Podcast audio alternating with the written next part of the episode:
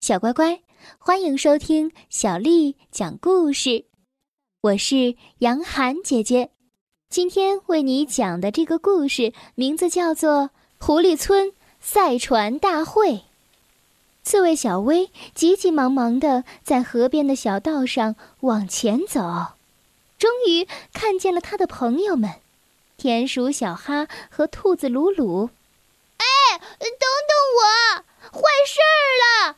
我刚才看见老鼠们狠狠地撞了松鼠们，老鼠们的新船速度特别快，他们肯定会赢的。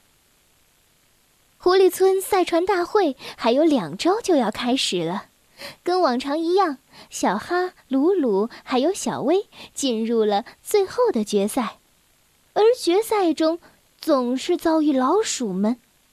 老鼠们最擅长作弊恐吓那一套，所以他们总是能赢。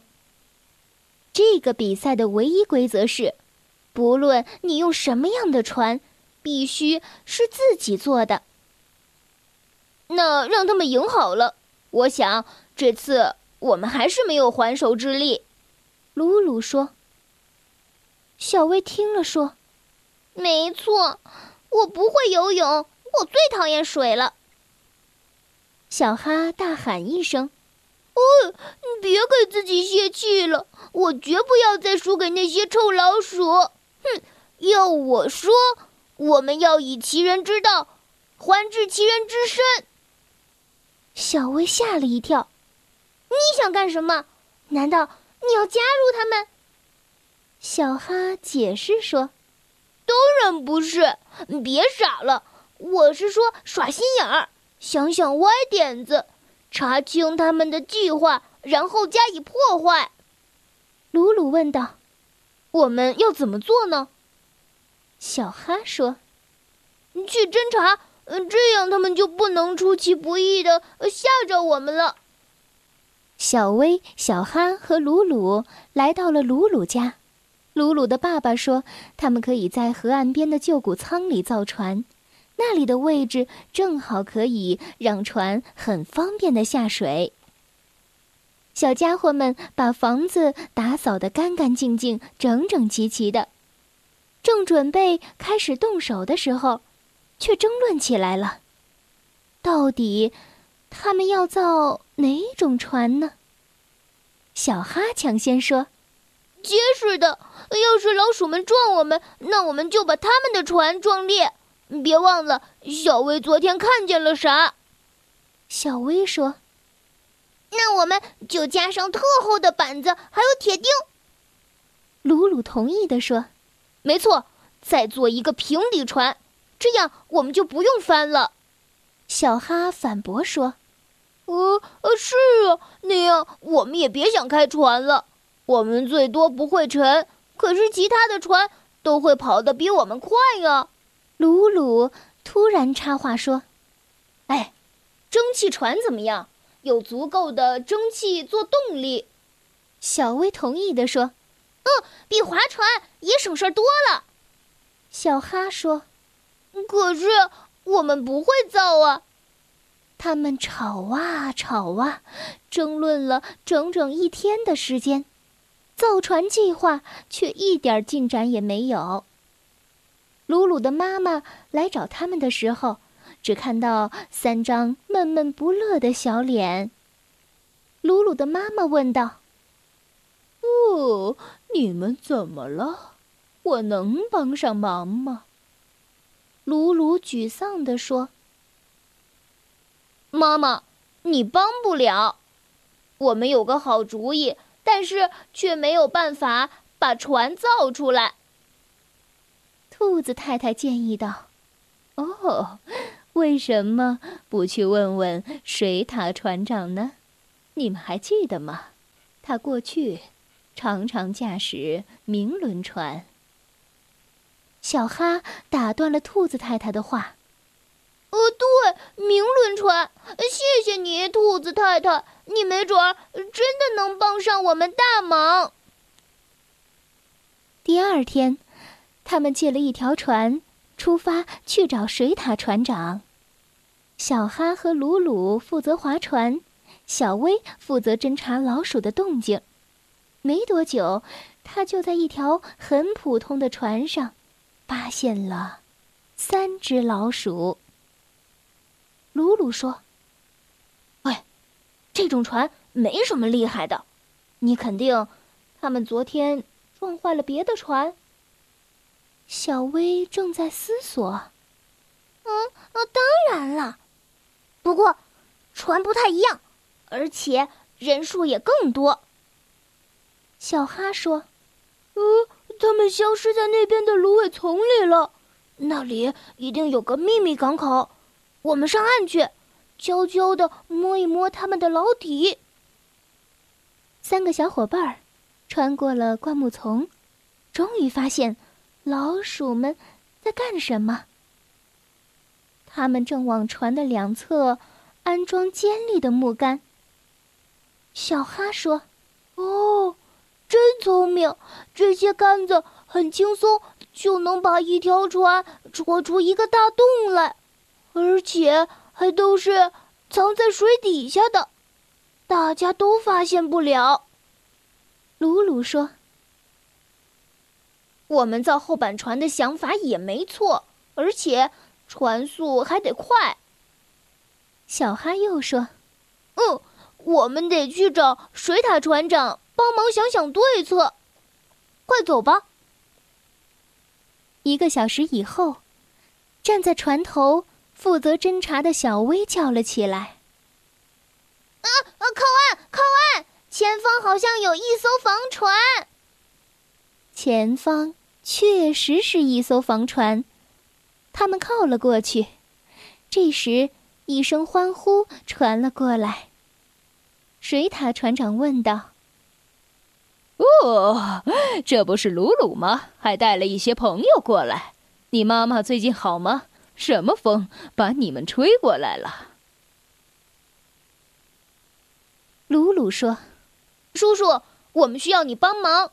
我们进了赛船大会的决赛，可是要是不能出奇制胜击败老鼠们，我们就没有机会赢了。”船长爽快地答应了：“算上我一份儿，我没时间跟那些卑鄙的老鼠周旋，而且我老了，不能亲自上阵。”小伙伴们上了船，鲁鲁把他们打算造一艘明轮船的计划告诉了水獭船长。船长吹了一声口哨：“你们知道，造这么一艘船可不容易啊。”小哈保证说：“我们会努力干的，只要您帮我们做好规划就行。”船长同意了：“没问题。现在你们先回家，我要去干活了。咱们明天见。”鲁鲁和他的朋友一走，水獭船长就开始工作了。这会儿可不容易，好几次他都推翻了原来的计划，重新来过，直到午夜设计图才完稿。拂晓的时候，他终于做好了一个模型。睡了1-2个小时后，他就出发去狐狸村了。小哈、鲁鲁和小薇一看到模型，就急切地想开始造船了。小薇说：“我们造出的船如果能有这个模型一半那么好看，我们就是赛船会之光了。”水獭先生很高兴地说：“那我们先来做船体，然后安上炉子，再把锅炉和明轮翼装上，就差不多了。”3个好朋友开始干活了。他们首先为船体选定合适的板材，再把板材锯成需要的形状。然后小薇再用钉子把木板钉在一起。小薇太卖力了，她使劲儿地挥舞着榔头，一不小心在木板上敲出了一个大洞来。小哈大叫道：“哎呦，你真笨！要是你都这么干活，最后我们做成的就不是船，是漏勺。”听了这话，小薇咣当一声的扔掉了榔头。哼，你这么有能耐，那你自己干呗。小薇一边嘟囔着，一边大步走了出去。水獭船长说：“哦，你不该这么说，你应该知道，小薇脾气不好。”鲁鲁叹了口气，拎起榔头说：“好吧，好吧，可是我们总不能一直等到他气消了再开始工作吧？我来接着干吧，等到明天早上他就没事儿了。”小薇确实很快就没事儿了，他把船体的接口处刷好了柏油，小哈和鲁鲁装好了顶棚的桅杆。水獭船长帮他们安好了舵，还做了一个木质的储物舱。水獭船长说：“下一步就是粉刷了，你做吧，小薇。”小薇说着，刷上第一道蓝色。“哦，好的，哦，不错，下一步刷绿色，再来是红色。”小薇自言自语道。她退后一步，欣赏着自己的杰作，顺便喘了口气。哦，哎，不好了，油漆在往下流了。哎呀，好吧，好吧，下一次我不会重蹈覆辙了。小薇一边勇敢地承认了自己的错误，一边刷去油漆。鲁鲁的爸爸带来了一个美轮美奂的雕像。水獭船长做好了一个黄澄澄亮晶晶的烟囱。等小哈的妈妈把条纹图案的顶棚布拿来，这艘威风凛凛的船就算完工了。小乖乖，今天的故事就讲到这儿了。如果你想听到更多的英文或者是中文的原版故事，欢迎添加小丽的公众微信账号“爱读童书妈妈小丽”。接着又到了我们读诗的时间了。今天为你读的这首诗是唐代诗人贺知章写的《咏柳》。咏柳，贺知章。碧玉妆成一树高，万条垂下绿丝绦。不知细叶谁裁出？二月春风似剪刀。咏柳，贺知章。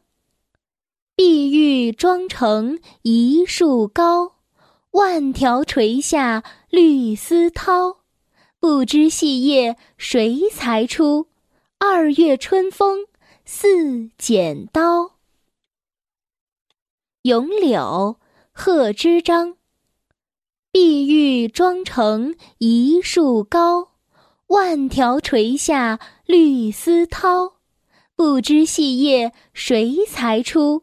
二月春风似剪刀。